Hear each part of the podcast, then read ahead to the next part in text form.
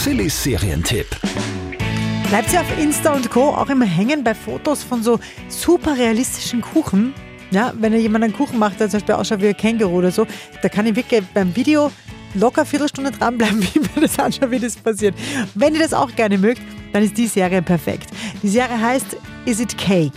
Ist eine Serie auf Netflix. Ganz frisch jetzt online die zweite Staffel. Und da geht es prinzipiell darum, da werden Kuchen gebacken, die äh, genauso ausschauen wie Gegenstände. Und die Kandidaten müssen zum einen voll gut backen und man kann sich das anschauen, wie das funktioniert. Zum anderen müssen die herausfinden, also von zwei Meter Entfernung, ist das jetzt Kuchen oder ist das was echtes? Also, ist it cake? I get to ask the best question ever. Is it cake?